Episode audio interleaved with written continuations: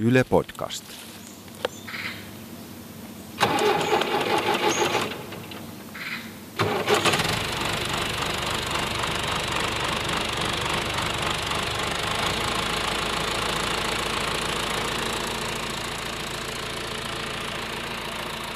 Tervetuloa taas maanviljelijän tietobaariin, jossa tiukka fakta törmää crazy huumoriin. Minä olen Tuomas Mattila Ja minä on Juuso Joona. ja tällä kertaa mennään niin sanotusti syvään päähän, eli siihen korvien välistä löytyvään omaan päähän sisään, kun pohditaan kokonaisvaltaista tilanpitoa ja mietitään sitä, että mihin oikeastaan tilanpidolla haluaa tähdätä, mihin haluaisi pyrkiä, mitä reittiä ja millä välineillä. Meillä on syvämpään teema ollut, kun meillä on tämmöinen tutkimushanke kuin Soil Diver.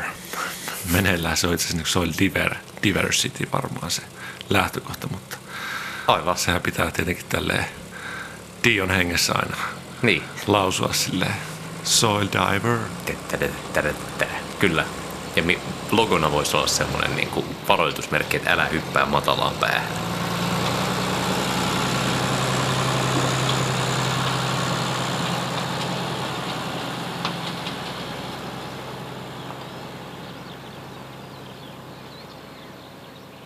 Suoraan asiaan. Mitäs Kilpiän tilalla on tapahtunut tässä heinäkuussa?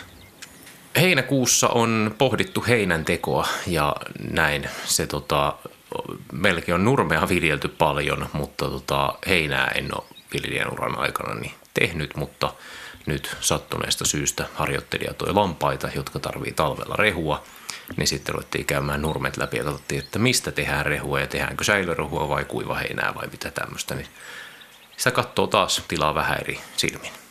Oho, ootteko jo korjanneet heinää? Ei nyt tota, alustavasti ensi viikolla korjata.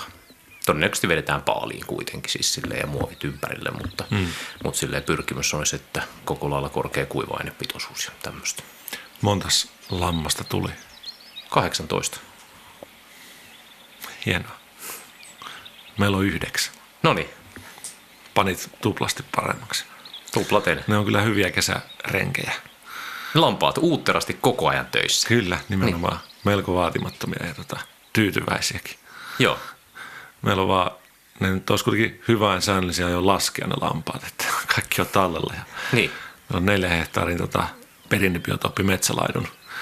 Niin toisinaan tuottaa suuria hankaluuksia löytää niitä sieltä mm. neljältä hehtaarilta, mikä on siis melko iso alue. Aivan. Ja sitten tuntuu, että vähän tahtoo jallittaa hölmöä mm. maanviljaa, kun ne kuulee niin kuin, kyllä kun myös sillä mesotaan ja etsitään niitä, mutta tota, ei tule pihaustakaan niistä. Mutta voi olla, että pitää laittaa joku kellokaulaan niille, että löytää. Tai sitten on sellainen kauraämpäri. Mm. Sitten tietää, että nyt tuli maanviljelijä ja kauraämpäri, sitten tulee kaikki sinne. Holistic Management henkisesti siirretty niitä suunnilleen kerran päivässä ja tehtiin kokonaisvaltainen laidun suunnitelma siitä ja kaikkea tämmöistä. Mitäs kappaletta olette viheltäneet? Ei olla yhtään mitään. Ne tajuu sen siitä, että nyt viljelijä kävelee tollasella askeluksella tolle päin, tonne mm. päin, niin nyt siirtyy aita. Ne jotenkin herkkiä otuksia ne lampaat. Hauskaa. Tyynellä tilalla ollaan lopetettu nurmia syyskasvien kylvää varten ja, ja tota, silloin kun tämä podcasti pätkähtää ulos, niin toivottavasti syysrypsi on jo kylvetty. Sitten ollaan vähän tehty perusparannushommia ja onpa sitä ehtinyt lomailemaankin, että ihan hieno tilanne. No niin, se on leppoisa. Mistä kokonaisvaltaisessa tilanpidossa on kyse? kokonaisvaltaisessa tilanpidossa tai holistic managementista, mistä tässä puhutaan, niin on kyse siitä, että maanviljely ei ole vain kasvintuotantoa tai ohran tuotantoa tai maaperän hoitoa, vaan se on semmoinen niin kuin omanlaisensa kokonaisuus. Se lähtee siitä, että ymmärtää, että jokainen tila tai yksikkö on omanlaisensa kokonaisuus, jota johdetaan ja tunnistaa sitä, että mikä tämä kokonaisuus on. Ketkä tässä tekee päätöksiä, mitkä on päättäjien arvopohjat, mihin tähdätään, missä haluttaisiin olla niin kuin pidemmän aikavälin päästä ja tälleen.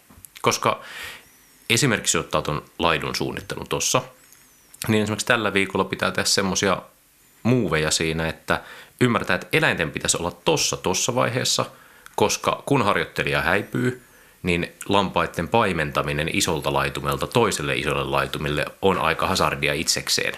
Sitten junaillaan se sen mukaan, että mitkä on sun aikataulut, niin sitten katsotaan sen mukaan, että eläimet saadaan oikeaan paikkaan oikeaan aikaan. Ihan vain esimerkkinä niin kuin laidunspuolelta, mutta samoin niin kuin monia muita, että jos maatalous olisi vaan sitä, että tehdään hirveästi rahaa, niin se olisi aika yksinkertaista. Tämä kaikki on hyvin järkeen käypää.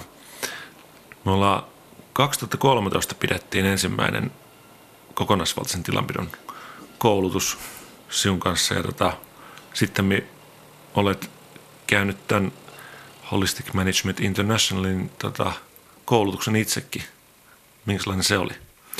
No se oli aika hauska. Siis kouluttauduin Euroopan toiseksi sertifioiduksi kouluttajaksi kaiken maailman sertifikaatteja maailmassa, mutta tämä oli tota, sinänsä aika hyvä. Se lähti siitä, että ensin tota, pitää osoittaa, että osaa johtaa omaa tilaansa kokonaisvaltaisesti. Tehdään ikään kuin case studit ja osoittaa, että tämän osaa. Ja sen jälkeen alkaa opettelu siitä, että pitää osoittaa, että, että osaa opettaa näitä asioita yksittäisille ihmisille ja ryhmille ja isommalle porukalle ja kirjoittaa niistä. Ja se on sellainen kahden vuoden prosessi, missä tota, aina kerran kuussa juttelin mentorini Tony McQuaidin kanssa Kanadassa, että mitä olen oppinut, mitä ajattelin oppia ensi kuussa ja miten ajattelin tätä tavoitetta kohti pyrkiä. Oliko siinä mitään lähiopetusjaksoa tai näyttöä? Öö, ei, siis periaatteessa vaan niin kuin, että, että tekee, soveltaa matskuja, ottaa kuvia, dokumentoi, lähettää tehtävän Tonylle ja tota, ohjelmajohtajalle tsekattavaksi. Sitten ne tsekkaa, antaa palautteen ja sitten silleen. Mm. Kotitehtävinä ja, ja nykyään on ihmeellistä, kun on tämä tota, Skype ja Google Docs ja karttapalvelut ja kaikkea, niin pystyy ihmeellisiä asioita kommunikoimaan. Joo. Silloin kun tuli itse perehdyttyä tähän aiheeseen 6-7 vuotta sitten, niin tota, tämä kaikki oli hyvin järkeen käypää ja näitä, näitä tota ajattelumalleja, päätöksentekoa ja, ää, ja tota, tavoitteen asetantaa, niin, niin oli tullut kyllä funtsittua jo aika pitkäänkin. Mutta koin, että tämän, tämän niin kuin, ää, myötä siitä tuli paljon systemaattisempaa ja se jäsenti niitä asioita. Ja ennen kaikkea kun lähti muille opettamaan, se vastaa asioita jäsentikin. Mm. Kannattaa tota, oppeeksi itse, niin opettaa joskus muita.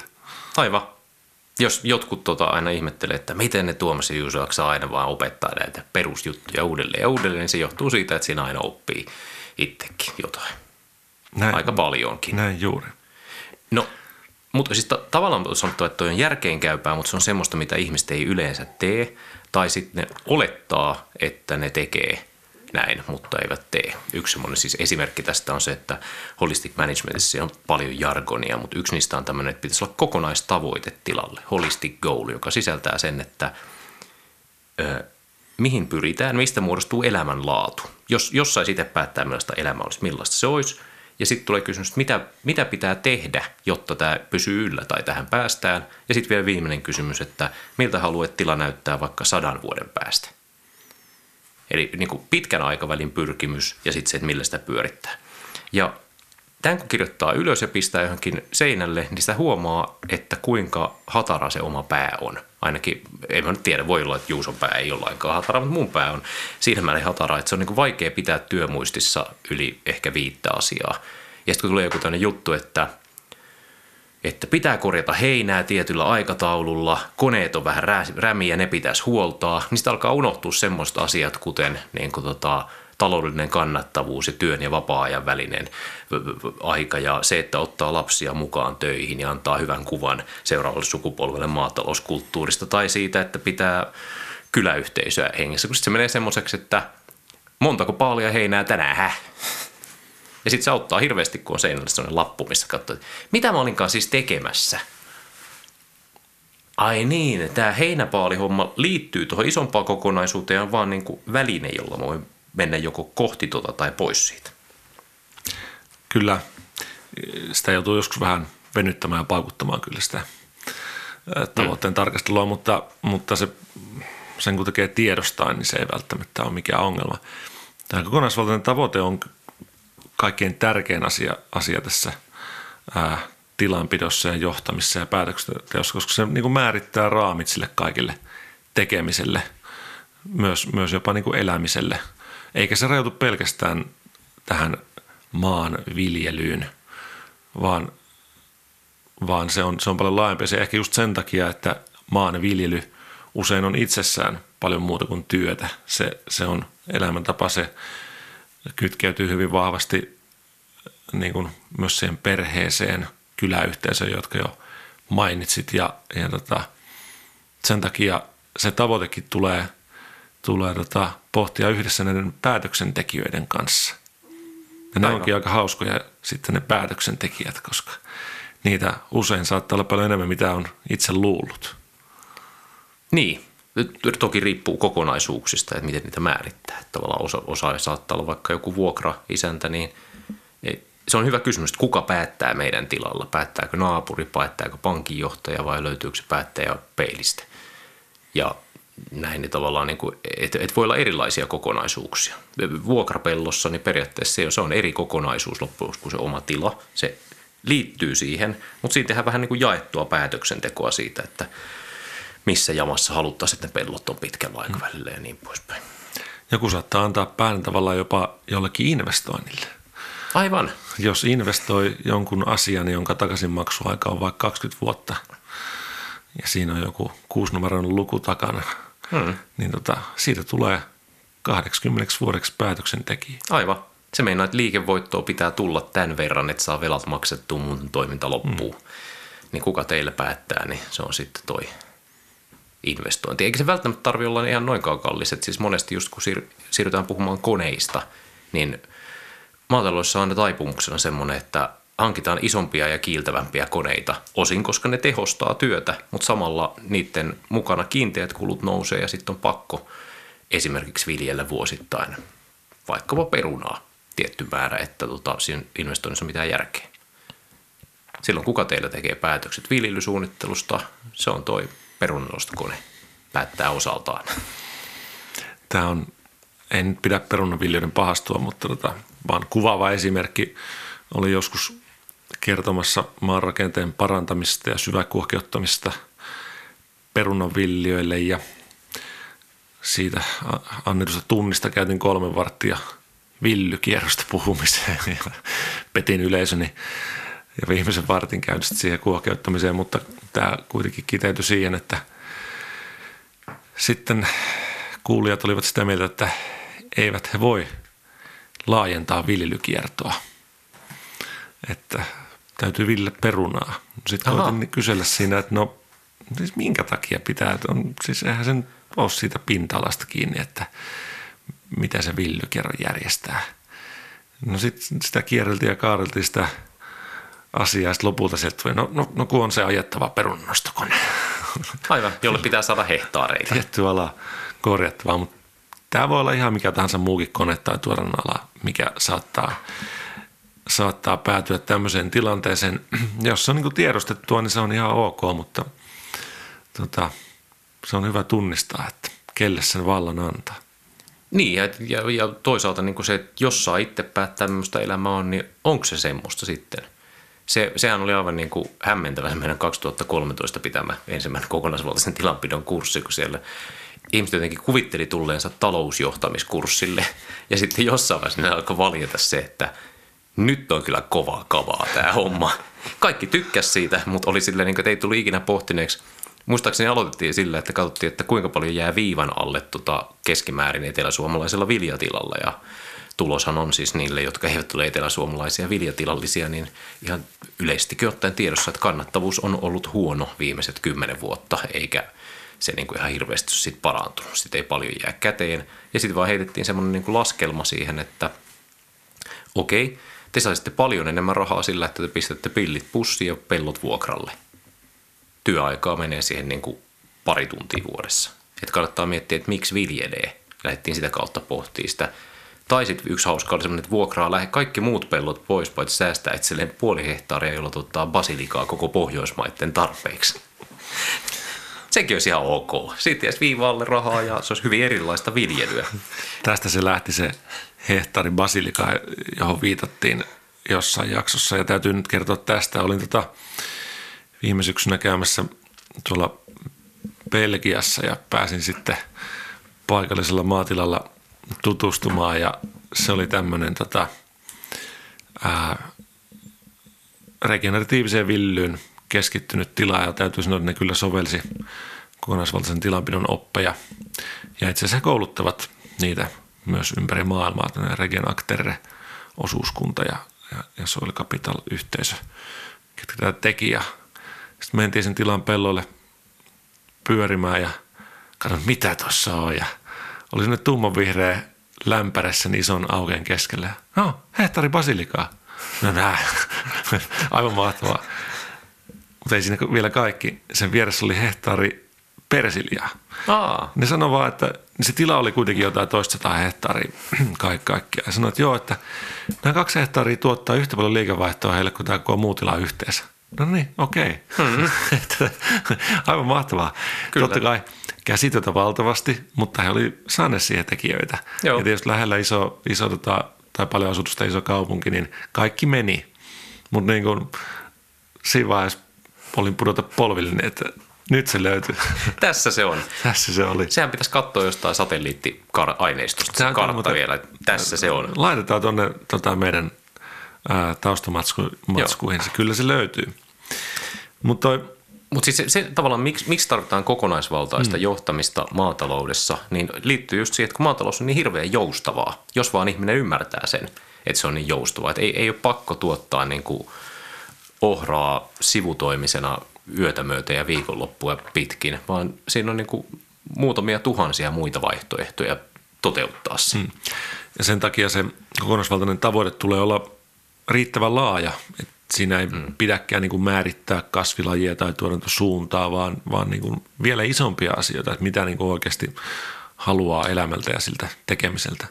Niin, esimerkiksi niin kuin mielekäs tekeminen, taloudellinen turvallisuus ja, ja semmoinen olo, että tekee hyvää työtä hyvällä mm. omatunnolla, niin ne on niin kuin mm. paljon voimakkaammin motivoivia juttuja kuin semmoinen, että, että nyt yritän rikkoa rukiin maailmanennätyksen. Mm. Sekin tavallaan on sitten se erityyppinen juttu, mutta tota, näin.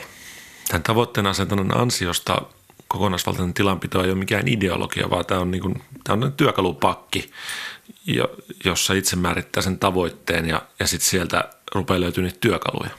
Mm. Ja oikeastaan se, mistä tota itse aiemmin on tähän, niin tai mistä tähän niin kuin harhautu tämmöisenä niin kuin ainakin mentaalisena ekologina, jota kiinnostaa paljon enemmän luonto kuin ihmiset yleensä, niin miten pääty tämmöiseen, niin liittyy sitten siihen niin kuin toiseen puoleen holistic management, eli siinä on yksi puoli on tämä viljelijä ja mihin viljelijä pyrkii, ja toinen on sitten se tilan pellot ja ekosysteemit ja miten ne toimii.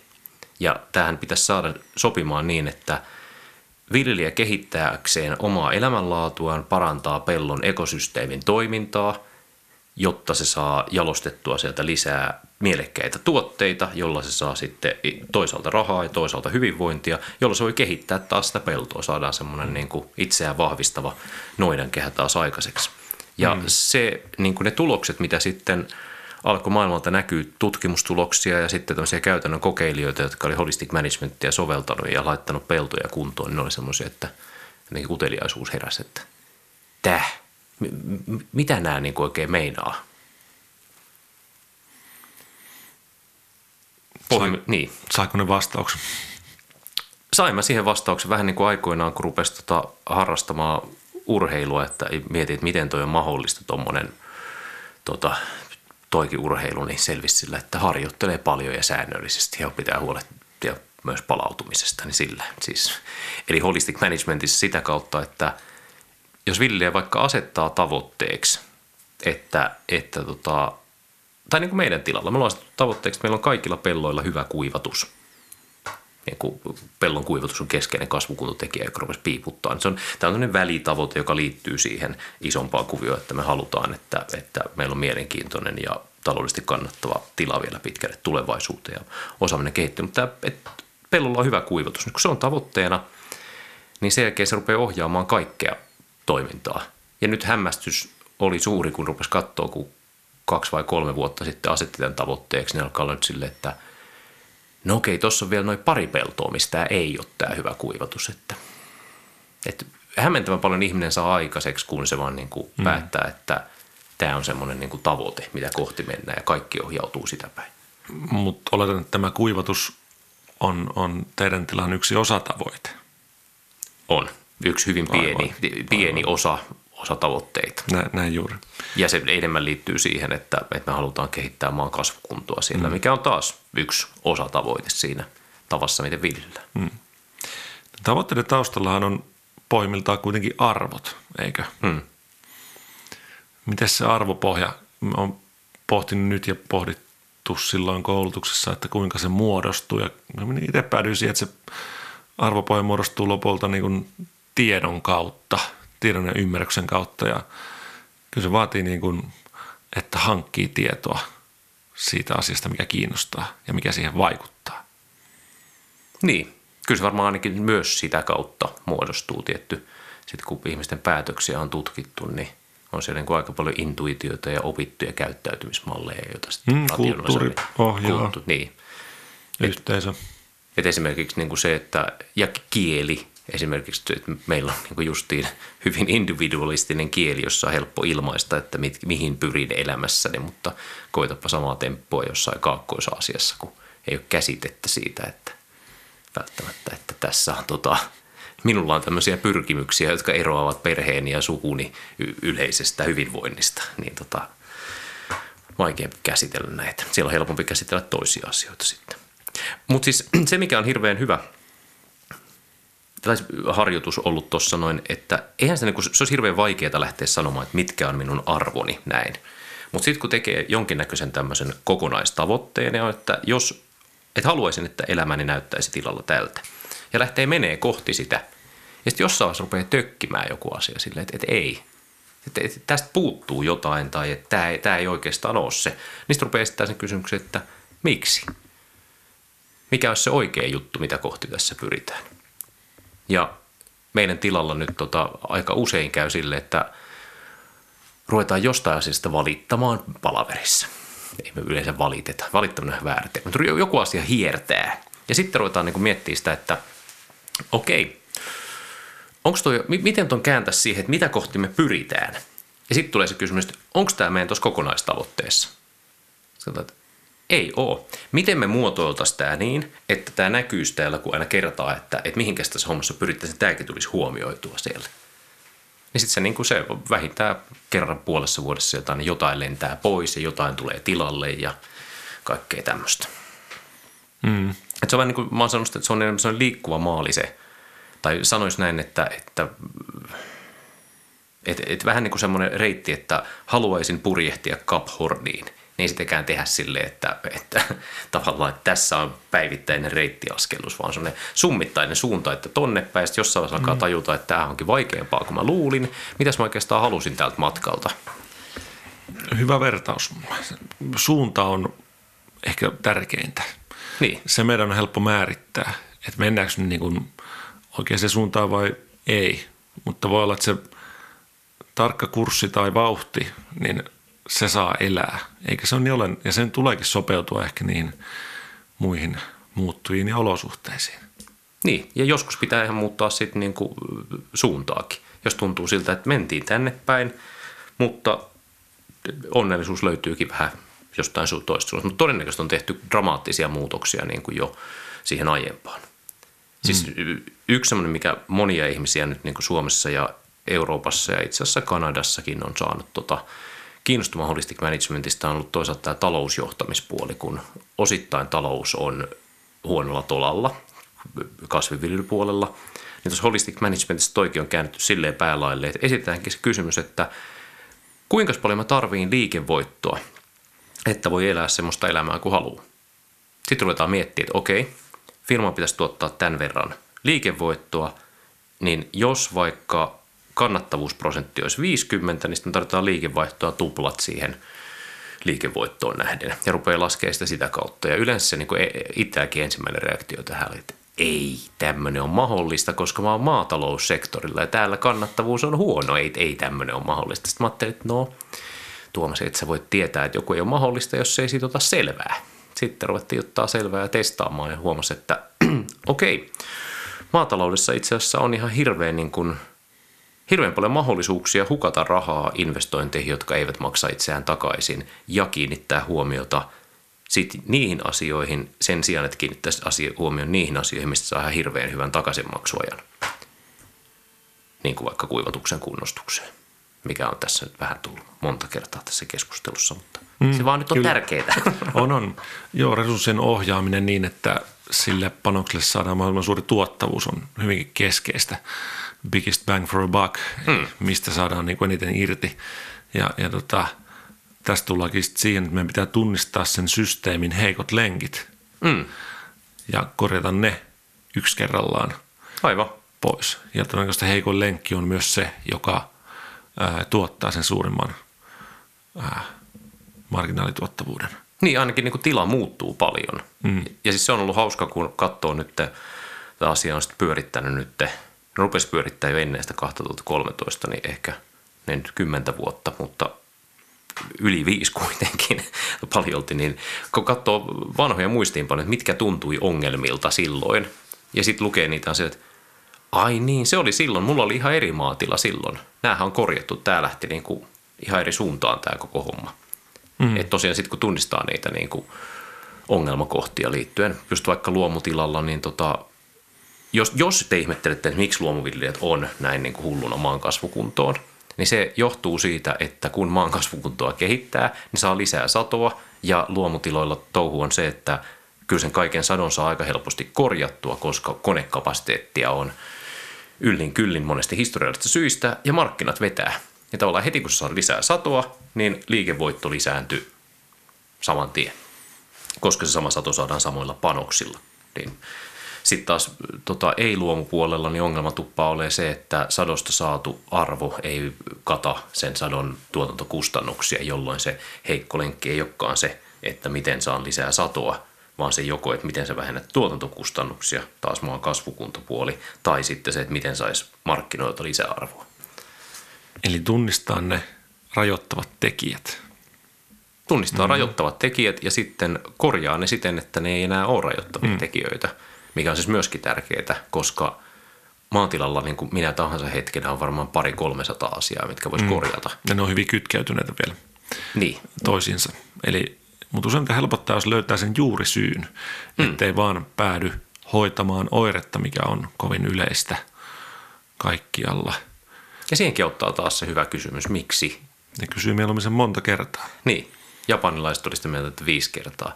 Me tehtiin joskus Osmo-hankkeessa semmoinen harjoitus, mä jälkikäteen ajattelin, että hyvä, että ei tota, käynyt huonosti kellekään. Mutta tota, siellä Jär, laitettiin viljelijät pareiksi ja sitten toinen viljelijästä rupeaa selittämään jotain ongelmaa, joka sillä on jossain pellolla tai viljelyssä ja. Ja toinen vaan kysyy rauhallisesti, että miksi? Sitten keskustelu lähtee siitä ja sitten se kertoo, että se on kertonut taas miksi. Ja sitten kun on päästy ikään kuin juurisyyhyn, niin sitten se toinen kysyy vielä, että no mistä tiedät? Ja tämä oli niin kuin aivan hämmentävää matskua, kun se oli silleen, että, että ensimmäinen, että pelto kasvaa huonosti. No miksi? No se on varmaan keväällä kyllä tiivistynyt. No miksi? No kun siinä on sen kohva, ajoin sinne liian märkänä ja on tullut ehkä aiemminkin. No miksi? No kun se, se, se kuivuu liian hitaasti se juttu. Mik, miksi? No, en minä tiedä, miksi se kuivuu. Ja sitten taas toisaalta niin kuin se kysymys, että entä jos siinä viljelyskin syysviljaa? Niin sitten se olisikin kuiva eikä tarvitsisi ajaa siellä. Että itse aika hyvä juttu. Ja sitten onkin päästy jo siitä ikään kuin kahteen uuteen toimenpiteeseen. Että toinen on se, että selvittää, että miksi se kuivuu hitaammin. Ja toinen on se, että muuttaisi viljelykiertoa niin, että saisi sen syysviljoja. Ja sitten se vielä kysymys, että no mistä tiedät, että se toimii ton jälkeen? No en tiedäkään, kokeilin. Mitä se maksaa se kokeilu? No ei, ei ihan hirveästi. Aivan. Ja taas on siirrytty siitä, että onko tämä tota, globaalien kauppapakotteiden ja maatalousjättiläisten vika, kun meitä sorretaan, niin siihen, että itse asiassa ne kehitysmahdollisuudet löytyykin sieltä syvästä päästä omien korvien välistä, kun havainnoi ja kehittelee, että mitä voisi lähteä testaamaan jälleen tullaan siihen omien asenteiden ja ajattelutapojen asenteiden ää, hmm. muuttamiseen tässäkin asiassa. Hmm. Hyviä työkaluja.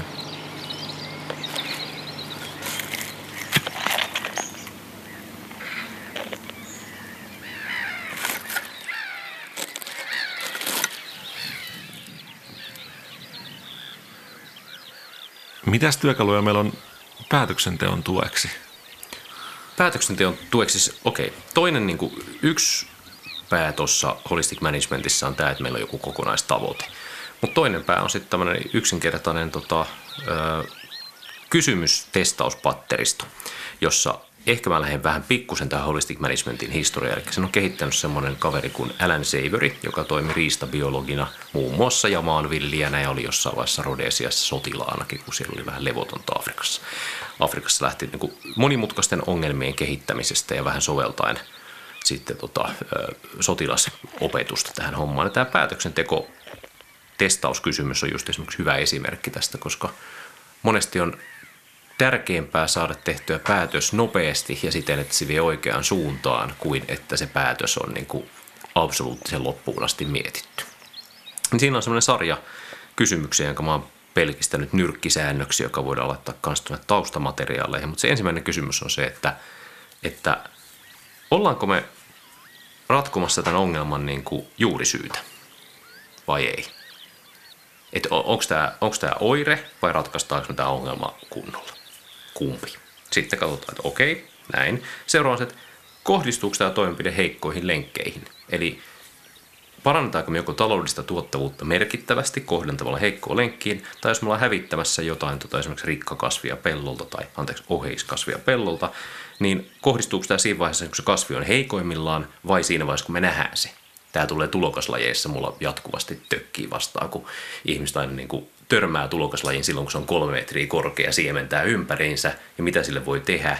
Ei juuri mitään. Se olisi tappaa silloin, kun se oli kaksi senttiä korkea. Niin kuin näin. Sitten päästään taloudelliselle puolelle. Eli onko tämä tota, tää, maksaako tämä itsensä tämä ratkaisu ollenkaan? Mikä on katetuotto ja toisaalta marginaalituottavuus, how big a bang for a buck se tästä saadaan. Ja sitten päästään kysymään lopuksi tämmöisiä niin sosiaalisia kysymyksiä, kuten että viekö tätä tilaa oikeaan suuntaan ja toisaalta aiheuttaako tämän, että mitä me suunnitellaan, niin aiheuttaako tämä sosiaalisia ongelmia. Ja sitten viimeiseksi tämmöinen oikein nerokas niin kuin päätöksenteon kannalta hyvä juttu, että kun on vähän aikaa pohdittu ja käyty yksi asia kerrallaan läpi, ettei pää ylikuormitu, koska työmuisti ei ole monta asiaa, niin sitten vähän aikaa märehditään ja mietitään, että mikäs fiilis tästä tulee. Nyt niin kuin antaa intuition surrata, kun mulla on nämä vastaukset tässä, että onko tämä hyvä vai huono juttu. Niin sitten kun on tehty päätös, niin sitten lähdetään toteuttaa tai ei lähdetä toteuttaa. Mutta siinä saa niinku muutamassa minuutissa hyvin paljon selkoa siihen. Ja täytyy sanoa, kun tänne on tehnyt omalla tilalla ehkä joitain kymmeniä kertoja, niin useimmiten se tyssää näihin ensimmäiseen kahteen tämä homma. Että onko nyt niinku, tämä asia, mikä muottaa päähän, niin onko tämä se kandeeksi mun korjata tämä vai se, joka tämän aiheutti. Ja sitten huomaa, että okei, pellolla on rikkaruohoja, koska. Nurmi ei talvehtinut, koska. Miksi nurmi ei talvehtinut? Ruvetaan kaivaa. Tästäkin menettelystä on hyvä pitää kirjaa, siis päätöksentekopäiväkirjaa, mm. ainakin merkittävimmistä ja isoimmista päätöksistä, koska siinä oppii valtavasti, niin voi palata. Jos joskus on jumissa jossain pohdinnassa, niin kun palaa niihin aikaisempiin päätöksiin, niin huomaakin, ai niin, tämän takia tätä ei tehty tai tämä oli ongelma. Joo. Toihan on siis niin kuin semmoinen kaveri kuin Russell Ackoff, organisaatioteoreetikko ja systeemianalyytikko kanssa että päätös, päätöksentekopäiväkirja on nopein tapa organisaatiolla oppia se myös pakottaa ihmiset tekemään päätöksiä, mikä on yleensä tosi epämiellyttävää, koska jos sä teet päätöksen, että näin tehdään ja meni pommiin, niin se on sun vika. Mutta sitten jos sä menet muna-asentoon piiloon johonkin, etkä tee mitään ja jokin meni pommiin, niin se ei ole sun vika. Tuossa tänään puhuin tuon Philip Mayerin kanssa, joka on, on toinen Suomen koulutettu kokonaisvaltaisen tilanpidon ohjaaja, eikö? Ei ole vielä opettelee vasta. Hän on käy, niin. se, se on käynyt ne, tota, se on, Aivan. Sillä Filipillä on koulutus tässä vaiheessa tota, siinä, että Filip on just saanut kaikki ö, portfolionsa siihen kuosiin, että Holistic Management International on katsonut, että hän osaa soveltaa sitä omalla tilallaan. Ja pääsee aloittamaan sen kaksi vuotta kestävän prosessin, että opettelee opettamaan näitä asioita jonkun muun tilalla. Joo. Filipin kanssa puhuttiin, niin hän sanoi, että ennen kun hän tähän perehtyi, niin he tilallaan paljon kyllä niin kuin puhuivat asioista, mutta eivät tehneet päätöksiä. No nyt se on muuttunut siihen, että nyt niin kuin aina tehdään päätös, kun jotain asiaa pohditaan. Hmm. Ja se on aika iso muutos ja niin kuin käytännön mielessä, koska se johtaa silloin toimenpiteisiin. On, niin sitten toisaalta se vapauttaa tota, vapaa-aikaa. Mä oon ainakin itse huomannut sen tavalla, että, että sitten kun on sellainen helppo, tai sanoisi näin, että helppo kiusaus sitten kun on lopettanut työpäivän ja kuitenkin jotkut asiat silti pyörii päässä, niin on helppo lähteä juttelemaan puolison kanssa, joka on myös maanviljelijä, niin lähtee niin juttelemaan jostain niistä asioista. Mutta sitten kun onkin silleen, että en mä halua tehdä tästä päätöstä, koska se on vähän raskasta, jutellaan jostain ihan muusta. Sitten varataan tämä niin kuin, että tälle aikaa vaikka huomiselle, huomiselle aamulle, että nyt tehdään tästä asiasta päätös. Mm-hmm. Sitten tulee paljon johdonmukaisempaa. On. Ja tehokkaampaa, ei työasiat pyöri koko ajan päässä, kun tietää, että on, niin kuin, on kahdenlaista aikaa semmoista, kun ei tarvitse tehdä päätöksiä sellaisia, kun tehdään päätöksiä. ja voi tehdä ihan jotain muuta. Niin. Kyllä. Vedäs Tuomas ihan lyhyesti yhteen nyt kokonaisvaltainen tilapito. Miksi siihen kannattaa maanviljelijän ja miksei jonkun muunkin perehtyä? No se on varmaan se, että kun hahmottaa sen, että tila on omanlaisensa kokonaisuus, jota maanviljelijä johtaa, niin se parantaa omaa elämänlaatua, se parantaa tilan kannattavuutta ja varmistaa tilalle tota, kestävän tulevaisuuden. Se on isot syyt. Sen lisäksi se kehittää viljelijäosaamista. Eikä siinä ole perustetta aika monelle ottaa lisää selkoa tästä asiasta. Eikö nyt kurssejakin ole tulossa vielä?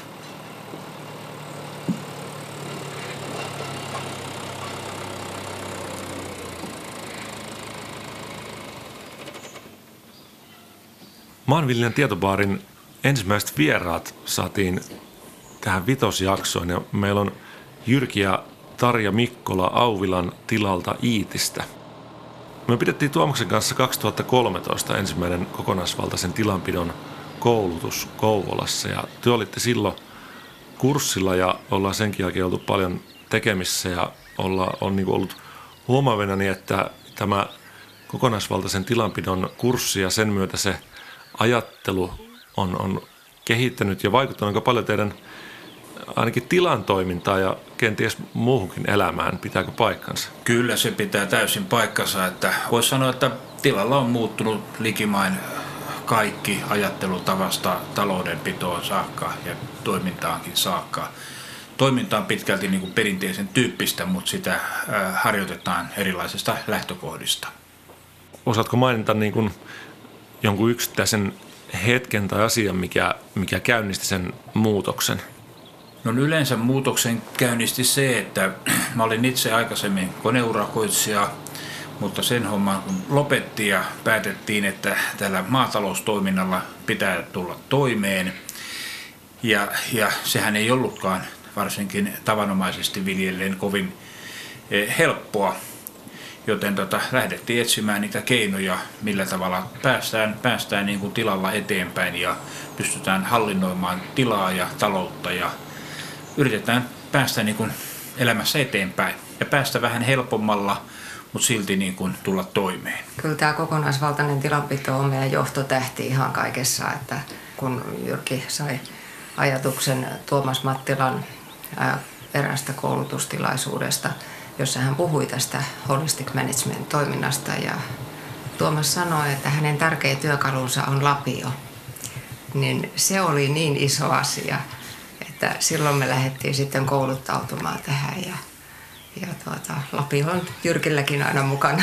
Joo, muistankin, että tota, taisitte sanoa joskus, että äh, te, teitte sitten kaikkiin raktoreihin lapiotelineen. Niin. Tämän myötä se on mahtava konkreettinen toimi, minkä voi tehdä. Ja kyllä, ja se on erittäin hyvä taukojumppa, kun kaivaa taivaan kuopan. Kun on pitkän päivän istuu traktorissa, niin välillä kun kaivaa kuopan, niin samalla, samalla tulee taukojumppa pidettyä. Nimenomaan. Miten te itse niin kuin hahmotatte tämän kokonaisvaltaisen tilanpidon holistic managementin? Minkälainen kokonaisuus se on? Onko ne, oliko se täysin uutta teille ajattelusta tai toiminnasta, mitä tuli vai, vai tota, tuntuuko se tutulla? Ää, no tuota, mä olin itse puhunut Jyrkille joskus, että pitäisikö mennä niin kuin pellon laidalle katsomaan, että mikä sitä vaivaa, kun ei sieltä tule niin kuin hyvää satoa. Ja Jyrki ihmetti, miten sellaisen niin kuin voi saada selville. No minä tietysti toivoin, että kumpa Jyrki tietäisi sen, mutta juuri se Tuomaksen ajatus niin oli sellainen, että mä ajattelin, että kumpa mä vaan olisin tiennyt, että tarvitaan vaan lapiot. Katsotaan, missä kunnossa se pelto on ja sitten päätellään, mitä pitää sille tehdä. Toki se lapio vaatii myöskin sitten vähän ymmärrystä siitä, että mitä siellä näkee. Mutta on se kyllä jännä juttu, että mä olen itse aloittanut viljelijäurani niin kuin omaan piikkiin vuonna 80 ja vasta 2013-2014 minä aloin ymmärtää jotain tästä touhusta, että olisi pitänyt jo paljon aikaisemmin jo jonkun kertoa ja nykiä vähän, että ei, ei tämä ole vaan sitä, että sinne laitetaan siemenet ja kemikaalit ja ruiskutukset sinne peltoon ja sitten korjataan sieltä hyvä sato. Ei se ihan toiminut niin. Aivan. Onko tämä vaikuttanut jollain tapaa teidän viljelijäidentiteettiin?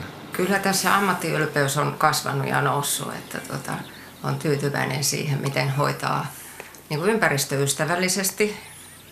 Ja myöskin rahatalouden hallinta on kassavilta suunnittelun ansiosta niin koko aika hyvällä tolalla ja, ja tota, se on niin kuin taloudellisesti sitten parantanut tilannetta. Ei meidän rikkaus ole siinä rahassa, se on sitten aivan muussa tässä toiminnassa. Mutta tämän myötä varmaan myös niin kuin stressi on vähentynyt, koska hallinta on parempi. Kyllä, aivan. Ja tietysti tavallaan jonkinmoinen, kyllähän siinä alussa kun kaikenlaisia kokeiluja ja uusia härveleitä tekee ja, ja kokeilee menetelminä, niin jonkinmoisen kylähullunmaineen siinä ensin sai kylällä, mutta tota, yhä useammin kuuluu sellaisia, sellaisia sanoja, että se sittenkin jotain, jotain siinä saattoi olla perää, mitä se silloin viisi vuotta sitten puhuit. Ja voi kun miekin uskaltaisin, minä sanonut vaan, että uskalla vaan, mutta ei ole kauhean monta seuraajaa vielä tullut kylälle, mutta kiinnostusta kyllä on.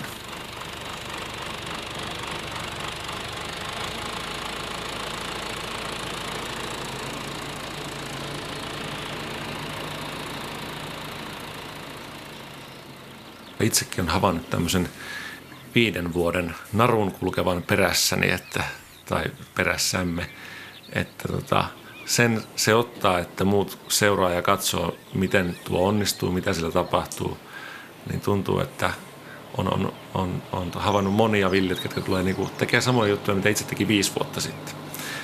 Mutta täytyy sanoa, että se on kyllä kuroutunut ja kuroutumassa umpeen jossain määrin, että on, on ilahduttavan paljon ollut, ollut semmoisia – hyviä kylähullun alkuja, mitkä on niin pannut vaikka saman tien vielä hurjemmaksi homma ja, ja tota, lähtee, nyt, nyt saa jo itse seurata, että mitä siellä tapahtuu, mutta tosi hienoa.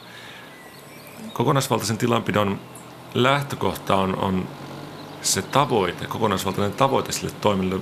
Sopii kysyä, mikä on teidän tilalla, Auvilan tilalla Iitissä, niin tota, kokonaisvaltainen tavoite? Kokonaisvaltainen tavoite on varmaankin yksinkertaisesti se, että me halutaan tulla toimeen tuolla, tuolla tilalla, tuon tilan kokoisena. Me ei haluta enää laajentaa toimintaa ja meidän pitäisi taloudellisesti pärjätä ja kehittyä koko ajan eteenpäin. Ja luonnollisestikin niin halutaan, että pellot on paremmassa kunnossa – kuin mitä ne oli silloin, kun itse aloitin. E, ne oli silloin kohtalaisen hyviä ne pellot, mutta täytyy myöntää, että oma toiminta niitä vei vähän matkaa alaspäin, että nyt ollaan sitten palautumassa pikkuhiljaa sille tasolle, mihin minua edeltänyt isäntäni oli jättänyt. Ja tota, toisaalta taas tämän tilanpidon lähtökohtahan on arvot. E, se arvot lähtee siitä, että me pystytään niin kuin yhdessä tekemään – yhdessä olemaan ja me voidaan toimia niin kuin sillä tavalla, että me voidaan katsoa sitten ketä tahansa silmiin, että ei mua ole ainakaan mitään pilattu. No, kyllä ne rikkaruohot välillä pellolla kasvaa sen näköisenä, että vähän tuntuu, että onko oikein, mutta tota, seuraavalla kerralla pitää löytää siihenkin sitten uusia keinoja. Ja nyt on tavoitteena tämä ilmastoviljely, johon ollaan lähdetty mukaan viideksi vuodeksi. Että yritetään saada sitten tätä hiiltä sidottua maan perään. Miten nämä tavoitteet heijastuu teidän niin kuin elämään kokonaisuutena ja elämänlaatuun kenties? No meillä on paljon yhteisiä hetkiä, kun lähdetään sinne koealueelle ja vertailualueelle katsomaan tilannetta ja miettimään, mitä voisi lisää tehdä. Ja paljon me tehdään niin kuin sellaisia ihan päiväkävelyitä ja siinä mietitään asioita. Ja välillä tuntuu, että maatalous täyttää koko elämän, mutta sitten täytyy jossain kohtaa pistää peli poikki ja tehdä jotain ihan aivan muuta. Ja varmaan tekin olette sen tavoitteen yhdessä määrittäneet. Kyllä. Kyllä, mistä lähdettiin liikkeelle oli se, että silloin oli osa lapsistakin vielä kotona, niin mentiin kahvilaan ja, ja tota noin, istuttiin yhdessä ja kerrottiin, mitä ollaan niin kuin opittu ja mitä meidän pitäisi nyt tehdä ja ruvettiin jo lasten kanssa keskusteltiin niin kuin asiat selviksi ja nyt kun lapset on maailmalla, niin kyllä me puhutaan asioita selviksi aina, aina kun tuntuu tarpeelliselta. Onko tämän matkan varrella tullut jotain yllätyksiä? Sanotaanko näin, että mä olen ollut tavanomainen viljelijä todella kauan tehnyt sillä alalla mielestäni erittäin hyvää ja huolellista työtä. Olen oikeastaan eniten yllättynyt siitä, kuinka mä olen pystynyt hyväksymään sellaisia asioita, kuten rikkakasveja ja näin poispäin siellä pellolla ihan toisella tavalla, kun mä tiedän, että mä pystyn niihin tulevaisuudessa vaikuttamaan, mutta mä en voi mennä heti hakemaan sitä ruiskua perään ja hävittämään niitä. Ja tota, kyllä se on jollain tavalla yllättänyt myöskin se, että tota, se ajattelumaailma sinne tavanomaisen viljelyn suuntaan, niin tota, Mä muistan sen oikein hyvin, mutta tota, olen kyllä enemmän kuin odottanut kääntynyt niin kuin ympäristöystävällisyyden ja luonnonmukaisuuden suuntaan vähän kaikessa mahdollisessa ajattelussa maatalouden lisäksi. Arvot on myöskin muuttunut sitä kautta, kun on oppinut ymmärtämään erilaisia ympäristöön liittyviä asioita. No entäs tästä eteenpäin? Nyt olette kuusi vuotta soveltaneet näitä oppeja, tätä ajattelumaailmaa, niin miltä näyttää seuraavat kuusi vuotta? Seuraavat kuusi vuotta näyttää paremmilta. Ihan yksiselitteisesti sen takia, että ensimmäinen alkuvaihe on mennyt opettelemiseen hyvin pitkälti, ymmärtämisen, oppimisen ja päänkääntämiseen oikeaan asentoon. Tulevaisuudessa tiedetään, että talous pystytään hallitsemaan paremmin, maan rakenteen muutokset, maan kasvukunto on koko ajan parantunut ongelmista huolimatta, kuivuudesta huolimatta. Välillä siellä ei kasva mitään, mutta siitä huolimatta näyttää siltä, että pelto näyttää paremmalta. Ainakin lapio kuoppaa kaivaessa. Ja, ja me pystytään tämän kokonaisvaltaisen ajattelutavan avulla myöskin tarpeen vaatiessa hyvin ketterästi muuttamaan ajatuksia, jos näyttää siltä, että perinteinen viljan kasvattaminen ei kannata, niin keksitään jotakin muuta. Sitä, mikä se voi olla, niin ei ole hajuakaan, mutta se saattaa tulla ihan kuin salama kirkkaalta taivaalta. Mietitään toki ensin, mitä se kaikki vaikuttaa meidän toimintaan taloudessa ja arvojen kannaltakin.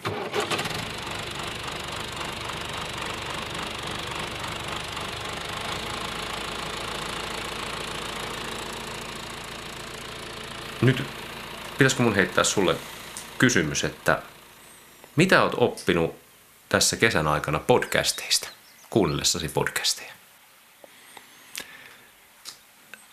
No, aika paljon on tullut kuunneltua podcasteja myös tälle niin podcast-teknisessä mielessä. Aivan. E, tietenkin huomattavasti enemmän kuin aikaisemmin, että, että mihin tulee kiinnittää huomiota, että saa tehtyä hyviä juttuja. Ää, tässä on nyt niinku selkeimmät osat meidän sekavimmista horinoista. Niin. Ehkä me julkaistaan jossain vaiheessa ekstra, jossa on niinku oikeasti sekavaa horinaa ja levottomia juttuja. Aivan.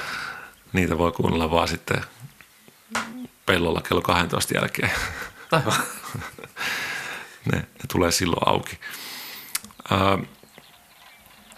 Sitten on tullut kuunneltu tästäkin syystä hyvin laajalti erilaisia podcasteja myös niin kuin maatalousaiheen ulkopuolelta. Aikaisemmin kuulin lähes pelkästään maatalousaiheisiin. Nyt sitten tämä keskustelu on virinnyt podcastien ympärillä omassa vaikutuspiirissä niin, että on saanut tosi paljon hyviä vinkkejä, että minkälaisia muita on. Voi olla, että jotain kuuntelee vain yhden jakson ja saa niin kuin ihan riittävästi siitä alasta, alasta niin kuin irti. Nyt mietin, mietin tota, että mitä maatalousaiheista on saanut. Nyt vaikka sanoa jotain konkreettisesti yhtä, siellä on tullut jotain muokkausjuttuja. Se voi olla, että jos on itsellä pellolla joku ongelma, niin nyt on niin paljon tarjontaa, että löytyy aika äkkiä niin kuin siihen tota, joku podcasti. Muun muassa siemenseoksista kuuntelin, en muista mikä se oli se podcasti, mutta niin kuin aluskasviseoksista kuuntelin yhden jakson ja sain sieltä heti, niin kuin, ei tietenkään suoria ohjeita, mutta semmoisen periaatteellisen niin kuin ohjeen, mitä kannattaa huomioida. Ja se nyt oikeastaan toimi, toimi hyvin tässä vaiheessa, voi sanoa. Mutta tota, laaja-alaisesti. Onko sinulla joku konkreettinen juttu, mitä olet oppinut? Mulla on konkreettinen juttu. Mä opin, miten pallealihas toimii. Tämä on tosi kova juttu. Meinaan siis, jos haluatte vain yhden asian tästä podcastista oppia, mä meillä välitän tämän se ajatus on se, että pallea lihas, joka vastaa meidän hengityksessä isossa osassa, jota me kaikki käytämme niin kuin monta kertaa minuutissa, ehkä monta kymmentä kertaa minuutissa, niin se on vähän niin kuin sellainen ylösalaisen oleva kuppi tai semmoinen kerro Juuso, miten sä teet perunoita. Siis kun höyrykeitetään jotain, niin siinä on se siivilä osa. Just, höyrykeitin siivilä. Pallealihas on höyrykeitin siivilä niin, että se voi supistua ja laajentua, mutta pysyy semmoisena ympyriäisenä. Ja kun se laajenee, niin se työntää meidän kylkiluita siellä ulospäin, sitten kun se supistuu, niin se vetää meidän kylkiluita suppuun. Ja sitten kun se testaa ajatusta, että tossa on toi pallea lihas ja nyt lähempä hengittämään sisään ja annan sen laajentua ja kylkiluitten tuolla alhaalta loitontua. Ja sitten suppuu. Niin se tuntuu aika hyvältä. Keuhkot tuulettuu silleen niin kuin kokonaan. Ja tämäkin oli semmoinen niin kuin hölmö asia, että tässä tähän ikään saakka on kerennyt hengittää aika monta kertaa ja kukaan ei koskaan selittänyt mulle, miten pallealihas toimii. Ja sen johdosta on se hengittänyt niin kuin pallealla, kun hengittää niin mahaan, jolloin se vaan mennä niin kuin ylös, alas. Ja nyt hmm. yhtäkkiä sai lisää ilmakapasiteettia, niin kuunnelkaa podcastia ihmiset. Tämä pallean aktiivinen käyttö voi auttaa jopa laukaisemaan tämmöisiä nikamalukkoja olen havainnut tämmöisen, kun aktiivisesti hengittää syvään ja rentouttaa sitten toisaalta mm. rankaa, niin saattaa poksahtaa kuin lukko auki, jota itsellä ainakin on aika usein. Joo, itse ainakin huomasin, että kylkiluitten välit on täällä nyt aika tiukat johtuen siitä, että on niittänyt ja kurkkinut koko ajan toiselle puolelle olan yli ja nyt tota, huomaa, että ottaa vastaan. Hienoa. Podcastit on mahtavia juttuja. On ollut hieno huomata myös, kuinka paljon kuulijoita meidän Maanviljelijän tietopari podcastilla. Olemme todella iloisia siitä. Sitten meidän voi myös seurata Twitterissä. Meikäläisen löytää sieltä at maanviljelijä nimellä. Ja mulla on tällä hyvin nörttimäisesti, mitä sitä alterikoja keksivään Tuomas J. Mattila. Niin, tota. Liittykää seuraamme. Sitten meillä on myös kotisivut. Joo, me ei saada mainostaa niitä Ylellä. Mutta meillä on kotisivut, missä tätä materiaalia voi Voitte katsoa, löydättekö ne. Aivan. Maanviljelijän tietobaari laittaa vähän semmoiseen äh, hakukoneeseen, jota ei saa mainostaa. Niin tota, sieltä voi löytyä. Ehkä. Hyvä. Tota, ensi kerran meneekin hommat villiksi, nimittäin aiotaan puhua koneista. Aivan. Kutkuttaa jo nyt pikkasen. Nyt ollaan niinku puhuttu täällä, että meillä on tällaisia pieniä niinku heavy metal-tyyppisiä viitteitä ollut, niin nyt siirrytään ihan niinku teknopuolelle. Kyllä tiedätte sen hetken, kun baari-ilta menee siihen puolelle, DJ jostain syystä rupeaa soittumaan ihan hirveätä teknoa. Seuraavaksi siirrytään siihen. Kuulemiin.